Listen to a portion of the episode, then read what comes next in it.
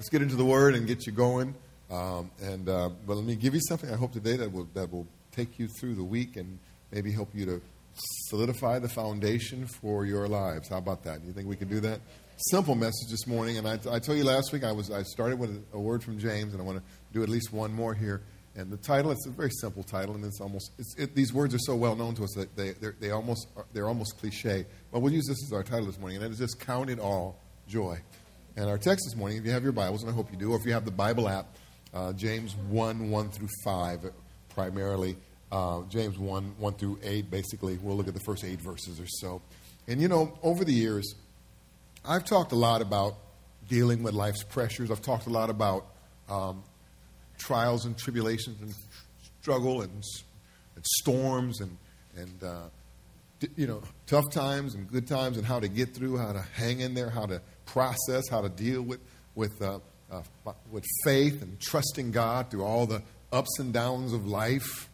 Um, and I realize that in my life as well as in your life, and to, to the lives of everybody that I would speak to, that um, th- there's always a great need for encouragement. Would you agree with that? Uh, and there's always a need for a, a message that would strengthen and, and, solidify and build our faith. Um, in fact, some, some old school uh, uh, thinker wrote a book entitled This In Every Pew There Sits a Broken Heart. And, and in every, on every row, in every group of people, somewhere, somewhere here today, there's probably a broken heart. And I could bring you a nice blues song about broken hearts or uh, how to mend a broken heart or whatever or, or I can, or, or, we can, we can really seek to apply the Word of God in a way that really does bring healing to our lives. And I try to keep that in mind when I'm preaching and teaching that people, people come with varying, varying degrees of brokenness, pain. We, we have struggles. These are challenging times to live in. Uh, many of you found out, you see, you re, we read the glowing economic reports and we see the, the, the, the record, record stock market numbers, but many of us say the problem is I don't own any stock and, uh, and I'm out here some of our younger adults are out here with three jobs trying to put things together and pay their student loans and, and, uh, and, and, and move forward. Some of us are trying to raise children in a day and age when media and social media and, and all of the devices rob them, I mean, divert all of their, you know, attention. these are difficult times. We, we deal with illness, we deal with, with emotional issues. And so, but the thing about it is sometimes I, I worry. I say, maybe I shouldn't. Uh, dwell on those issues as much. Maybe I shouldn't. I should try to be more doct- doctrinal, or as one of my profs said, doctrinal. That sounds a little more erudite. Uh, uh, you know, I should. You know, and, I, and, looking at, for instance, the book of James. You know, you think about. I, I want to. We might want to look at ethical and moral concerns and uh, Christian lifestyle and character and behavior stuff, and we do, right? Um, but in thinking about James, I, I had forgotten how this book begins.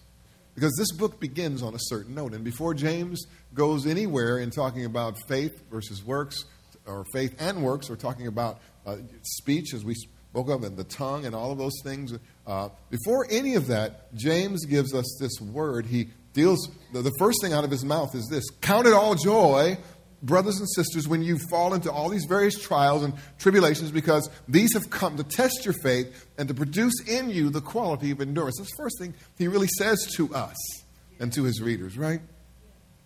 And so the starting point is always faith. The starting point will always be the life of victory. The, the, the, starting point is always the victory of faith. And so I'm going to read today's passage, which is essentially the first paragraph of James. And then I want to I want to give you today five simple strategies that will uh, help us to deal with the difficulties, the inevitable difficulties that come our way.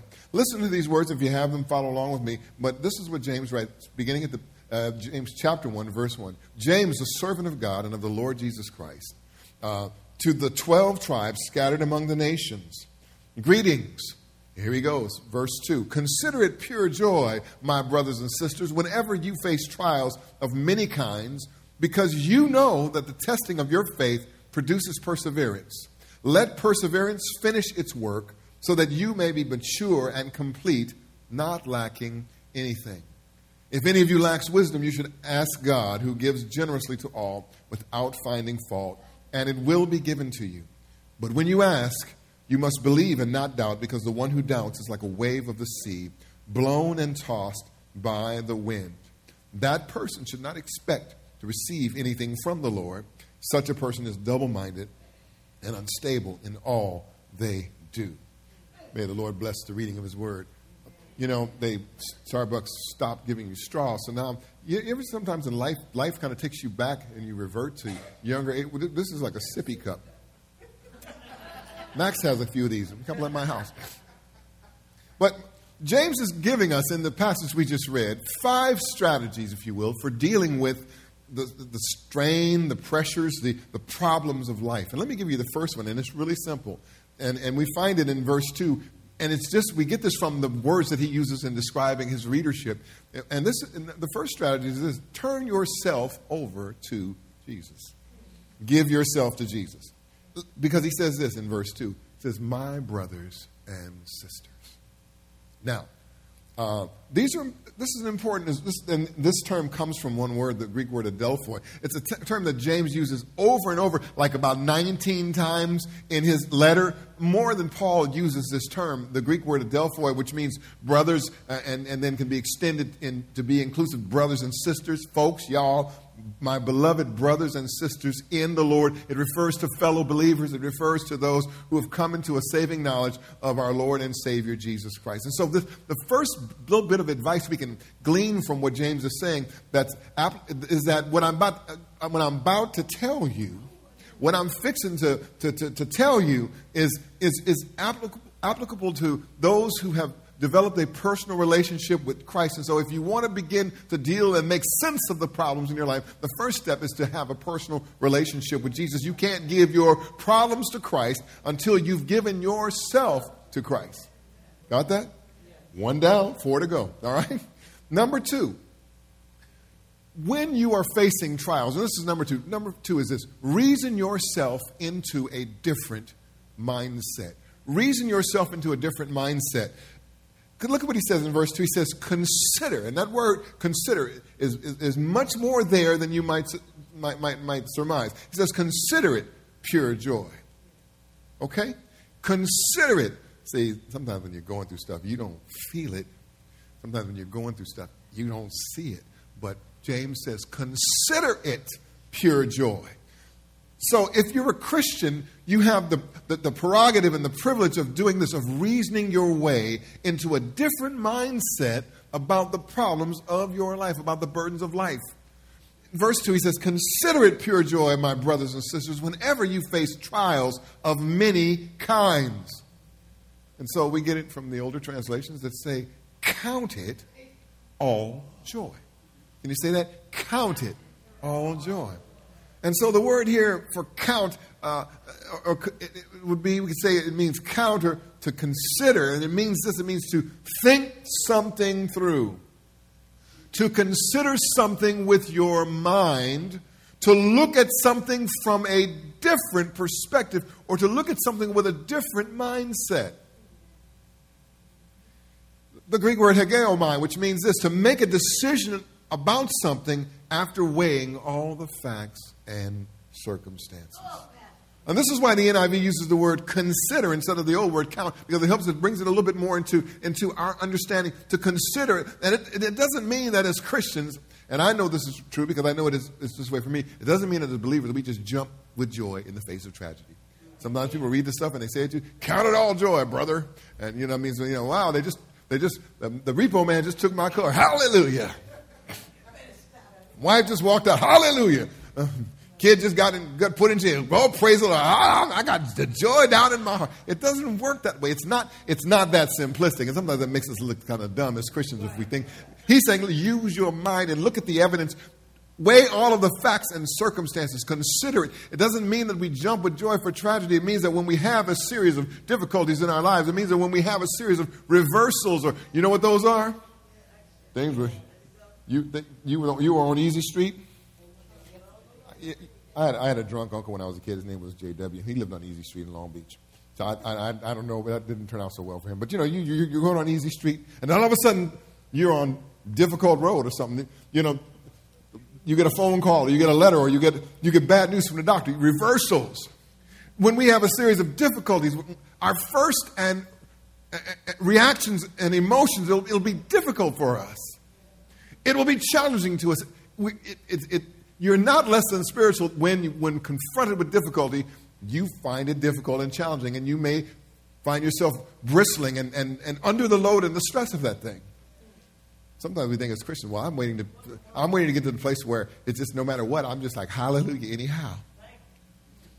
You go, you go to work and say, you know what, we don't need you no more. In, in, in, in Britain, they say, uh, they call it redundancy. Uh, we don't need you anymore. Uh, here's your letter. Good luck. We'll give you a reference. Right? That's a reversal. As a Christian, it mean, well, you know, praise the Lord. Give me that letter. I'm just happy anyhow. No, you know, if you got any sense, you're going to be, if you got a family to support, you're going to be concerned in that moment. When you get a bad report from the doctor, I, I just got, you know, the joy may not come right at the moment, but there's a process to get to that joy. And so we, the difference is that despite our first response, our first reaction, our first um, you know, reaction to what's going on, we have this. We have, number one, divine resources. We have the potential of divine help. We have divine promise. And one other thing we have is divine presence. Do you get that? We, and no matter what we're faced with, no, number one, realize we have divine resources, divine help, divine promises, and finally, divine presence. And so, therefore, we can think it through and work it out in our minds with the help of the Word of God, in, in, in the presence of the Word of God, with the help of the Holy Spirit. And in doing some, then all, what happens is we come to a different conclusion than someone without faith would. You get this? Don't assume that your first response is going to be your only response, but take the initiative and do something. Sometimes you might need to, you know, when you're faced with a trial, a tribulation, a difficult challenge in your life, stop and drop to your knees and start talking to the Lord about it. Start flipping through the pages of your Bible and look at those promises we talked about recently. Sometimes take a walk or a drive and talk to God and think your way and struggle through and consider your trial in light of God's promises, in light of His Word. You know what they used to say when I was coming? They said, Let us have a little talk with Jesus. Tell him all about our troubles. He'll hear our faintest cry. He'll answer by and by, you know, and they go on and on. And people understand, I've got to process this through. I've got to consider it pure joy. It, it doesn't look like pure joy. In the moment, it doesn't feel like pure joy. But I've got to, I've got to process, I've got to think through the situation and consider what we sung about this morning, how great is our God. We have to consider the power of God, the promises of God, and we have to consider God's work in our lives. Of us have to look back and remember the other ones that He brought us through and the times and the way in which He has taught us how to deal with difficulty. I love Psalm 73 because the writer there goes through this kind of process. You read it when you have a chance. But basically, we could say that the, in, in, that psalm, and I think that's the one that's a, I think it's a psalm of Asaph, and, and, and in Psalm 73, the writer is basically bummed. And y'all know what it means to be bummed? When the phone rings, I'm, I'm just kidding. The, the right, he's bummed. He's, he's down. He's, he's down in the mouth. You know what that means? Uh, he's downcast in his mind. He's downcast in his heart, and he, he's disturbed. Why is he disturbed? Because the, the wicked folk get over, and the, and, the, and the righteous folk get snubbed. The, the, the sinners get rewarded, and the holy folks, the spiritual folks, the ones that are trying to please God, they get, they get put aside. And he's seeing that all around him in the world, just as we do. And he goes on in Psalm 17, verse after verse, basically complaining about all of the pain and all of the perplexity and all the challenges. And then finally, like in verse 17, he gets that breakthrough that y'all be talking about, right? He says, he said, after all that stuff about my foot almost slipped when I considered the, the when I considered the, the wicked. I almost lost my mind. Some of you are losing your mind right now. It's all right. He said, listen, but then he says, I went into the sanctuary. I entered into the presence of God and it altered, it changed my thinking. That's why you need to spend time worshiping and praising God. That's why you need to spend time in fellowship with the saints. That's why you need to spend time and you need to come to Bible study and you need to pray. That's why you need to imbibe the thing, the word of God and the presence of God. You need that because he says, I went into the sanctuary. I entered, I, I, I entered into a space that changed my thinking. I began to see things from God's perspective. And then all of a sudden, I understood. And so he could, in that, in that, in that setting, the psalmist could count it all joy because he reckoned and he, he, he considered and he reflected on the goodness of God. He got into the presence of God. And sometimes, you, you know, the biggest mistake people make, man. Biggest mistake people make. when they are going through trials and tribulations and difficulty, they, they say, well, you know what? I'm just going to stay here at home by myself. I, I love the Lord, but you know, I just, I don't feel like going to church. I'm just going, I'm going to worship here at Bedside Baptist. You see, at Bedside Baptist, you don't have to get up. Bedside Baptist, you don't have to take off your pajamas and put on your real clothes. At Bedside Baptist, you can be in your house shoes. How, you know that like the term? Okay, slippers. And at Bedside Baptist, you don't have to wash your face, face and then you can turn back over and snore some more. Bedside Baptist, you don't have to read the Bible. You know, you can turn on the TV and you can look at the preacher or you can go to the infomercials bedside. You stay. People pull away from fellowship and they pull away from, from worship and they pull away from the things of God when they need it most. It is the most counterintuitive and, and wrong-headed response to difficulty. But but the psalmist said, "I then I understood." Now, let me, uh, let me give you a little lesson here. Well, I'll give you. There's a story that I read about a guy, and he checked into a motel room. He was traveling, and, and in this room, he the room was freezing, and he kept trying to adjust the thermostat. He couldn't get the rooms like 60 degrees or something. He, he, and it was there a day or two, and he, he was just freezing, freezing, and he never could the whole time he was there. And he didn't want to call the, the management because he didn't feel like anybody bothering because then you have to wait for them to come in and they, they walk in your room. And, you know. and so finally, at the, he, he suffered through it. At the end, when he was getting ready to leave, he, he noticed something. He, there was another, he saw this other thermostat over on the wall, and it was set at like 62 degrees.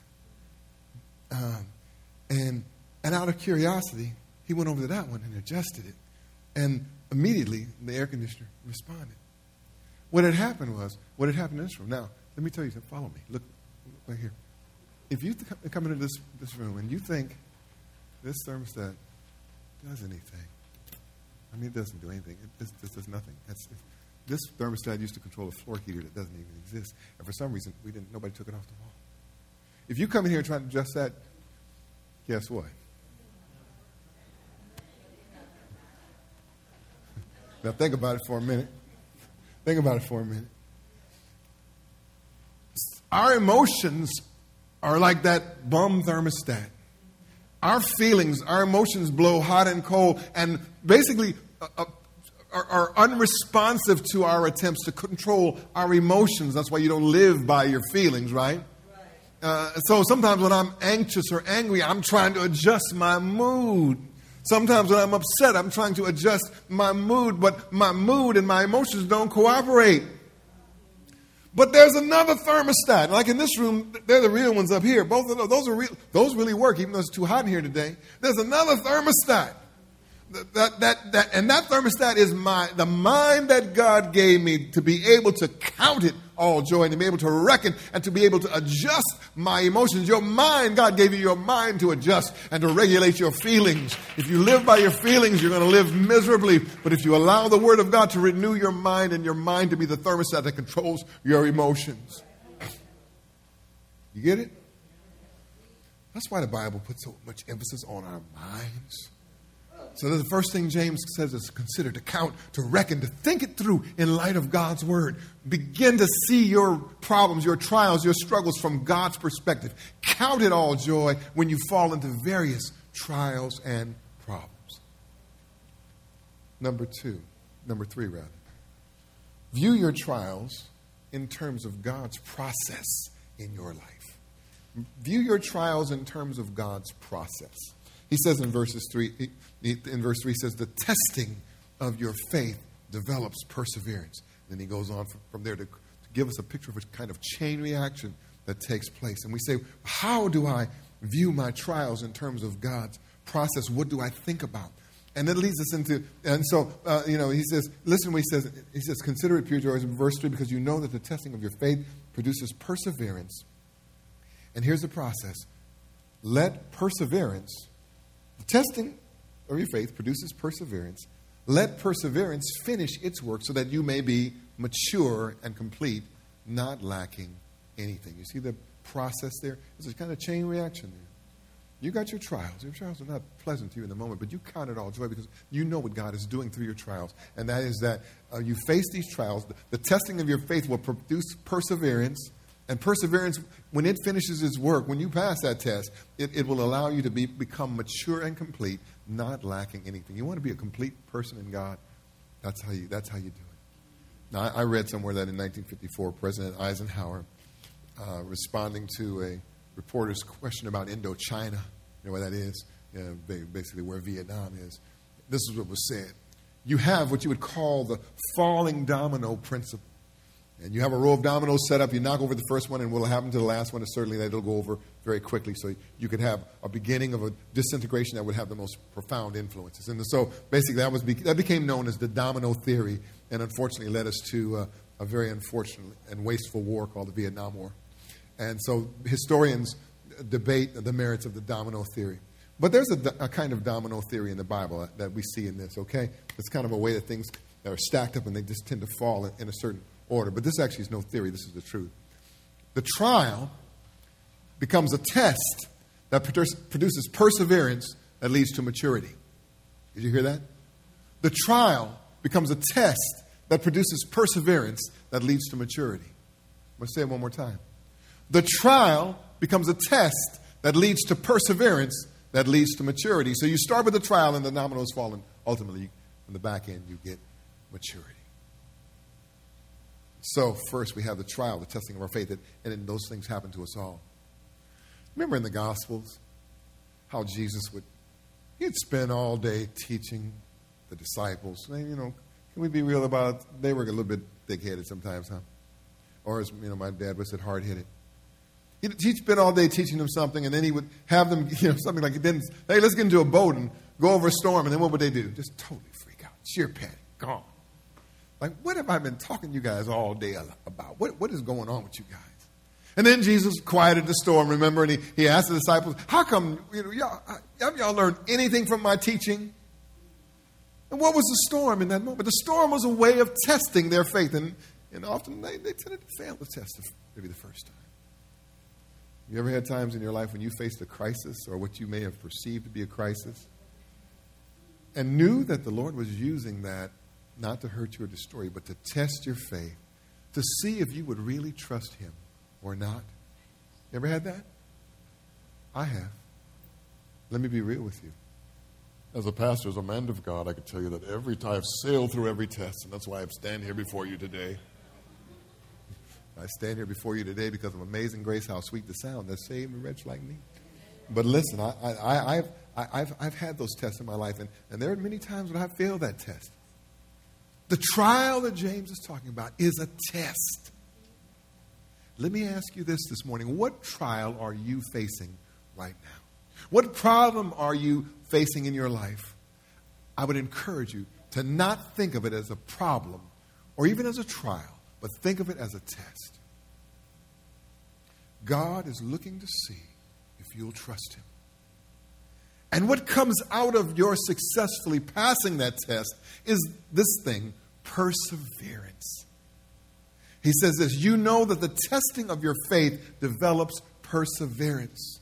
What is perseverance? It's the ability to keep on going and to keep on going with joy, even when you face setbacks and disappointments. Perseverance is the ability to simply keep on keeping on. How many of you know about, per- how many of you learned something about perseverance in your life?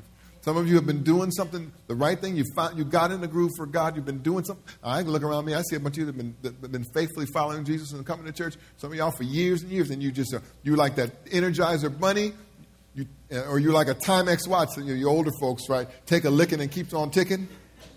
All the watches are made in China now, but the real these have real watches with like movements in them and stuff, right? You know, perseverance is the ability to keep on keeping on, and, and after you've done that, in the words of Scripture, to stand, and after having stood, stand therefore in Ephesians six. You keep on standing, you keep on doing. And you know what? Perseverance is that one quality that God desperately desires to build into our lives because He values it almost above everything else. I think I value that in other people around me, don't you? Aren't you glad that I show up most Sundays? Aren't I glad that you show up most Sundays?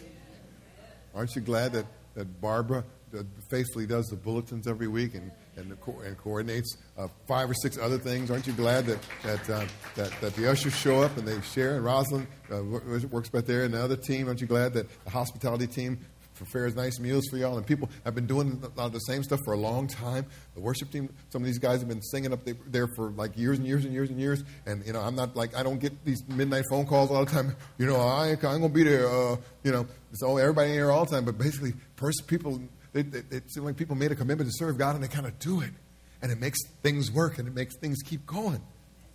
And to God be the glory, right? Perseverance. It's a quality that God values so much in us. I'm going to tell you this is another passage in the Bible, and this is Paul in Romans, the fifth chapter, that teaches exactly the same thing. And this is what Paul writes in, in, in Romans 5. He says this, Therefore, since we have been justified by faith, we have peace with God through our Lord Jesus Christ, through whom we have gained access by faith into this grace in which we now stand. And he goes on, he says this. He said, And we rejoice in the hope of the glory of God. Not only so, but we also rejoice in our sufferings because we know that suffering produces what? Perseverance. It's the same thing. Reframe your trials, reframe your struggles, look at your life differently. Notice the same sequence suffering, joy, perseverance. He goes on, he says, suffering produces perseverance. Perseverance, character. Character, hope. And he concludes with he says, and hope doesn't disappoint us because God has poured out his love into our hearts by the Holy Spirit whom he's given us. Now, from my perspective, from your perspective, stress and strain and problems, pain are things that are annoying, right? That break our stride and mess up our lives. But from God's perspective, these are the things that build our faith that build our perseverance and that bring us to maturity. James says, perseverance, he goes on, he says, perseverance must finish its work so that you may be mature and complete, not lacking anything. So trials become tests that develop perseverance and maturity. So that's God's pattern for every one of God's children, including you and me. So here are James' steps. He says, Give your heart to Jesus. Number two, think through your problems in light of His grace. And then recognize the process of God and recognize that every problem creates a chain reaction that is designed to deepen and to mature you. But there's a, last, there's a fourth one here, and that is this ask God for wisdom. And we put this in context. Verse 5, he says, uh, If any of you lacks wisdom, he should ask God. And that's in the context of what we've just been speaking about. It's not, he he's not jumping off to a general, the wisdom that he's talking about. I've, I've learned that when I, listen, I've learned this. And when I take time to pray through a matter and ask God for wisdom and then think it through in his presence, I can make pretty good decisions. I almost never make a bad decision if I will take the time to do that. But if I skip one of those steps, I find myself regretting the choices I've made. And we need to, we need to ask God for wisdom. But the context here is very important, and the context is specific. We need to ask, listen to this, we need to ask God for the wisdom to see our trials, our struggles, our tribulations, our problems, and our pressures from His perspective. Lord, would you enable me by your grace, by your wisdom, to see this situation as you do? Help me to understand this trial as you see it. Give me to respond. Give me the wisdom to respond as I should. That's the way. So when James says, if anyone lacks was specifically about helping us to deal with our difficulties, some, of us respond unwisely in, in times of trial and tribulation and struggle, don't we? So we need to ask God for that wisdom. And then finally, number five, we, we, we this is the, other, the fifth strategy, strategy. We trust Him to grant that request and to meet our need. He goes on, he says in verse 7, he says, 6, he says, let him ask in faith. Expect and fully trust God to answer your prayer and to give you the necessary wisdom you need to face that difficulty. Listen to what he says in verse 6 and 7. He says, But when you ask, you must believe and not doubt. Because the one who doubts is like a wave of the sea blown and tossed by the wind. That person should not expect to receive anything from the Lord. Such a person is double minded and unstable in all they do. Now, faith is always important, but this is talking about faith in specific terms, in a specific situation. This is what James is saying to his readers and to us by extension. When you're facing a trial, when you're facing difficulty, when you're facing trouble, count it all joy because you know that God is testing your faith and setting up this kind of process, this chain reaction, if you will, that will enable you to grow more and more into the image of Jesus Christ, become more and more like Jesus. And so the bottom line is when you're faced, we're almost done, with trials and difficulties, ask God to show you how to respond to your situation. And don't doubt that He will do what you ask Him to do and give you the wisdom you seek. He will, without a doubt, I am sure of it because He promises it, give you the wisdom to find His will in the midst of every struggle in your life. Give you the will, the wisdom to respond to His promises in every crisis situation, and give you the wisdom to react to that problem in a way that pleases Him. Amen. And every time you engage the process, what'll happen is you'll grow just a little bit, a little bit, a little bit more, a little bit more mature in the faith, and you'll begin to look just a little bit more like Jesus every time, because that's His plan for your life. Become a little bit, a little bit more mature each time. Uh, I'm loving watching these my, my grandsons grow up. Little, little, little, I mean, it just seems like the other day I was holding little Orion, this little, and now you know he's like smiling and cooing and and and, uh, and all that stuff. And little by little, he's maturing. And then I look at the other one, Maximus. You know, he's he'll be four years old in October.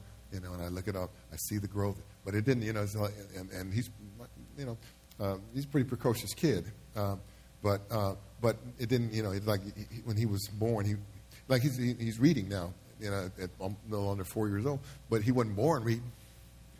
Uh, and he's really smart and knows a lot of facts, but he's he's a toddler, and so emotionally he's got a ways to go. So do I, by the way, even though I'm not a toddler. Maturity doesn't come overnight.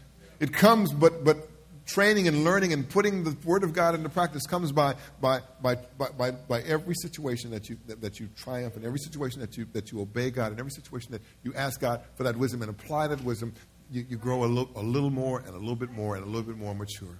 How many of you want that for your lives? How many of you want that for your lives? Amen? So here it is. Count it all joy when you face various trials because you know that what God is in the process of doing. He says, Consider it pure joy, my brothers and sisters, whenever you face trials of many kinds because you know. You know that the testing of your faith produces perseverance. And so let perseverance finish its work so that you may be mature and complete, not lacking anything.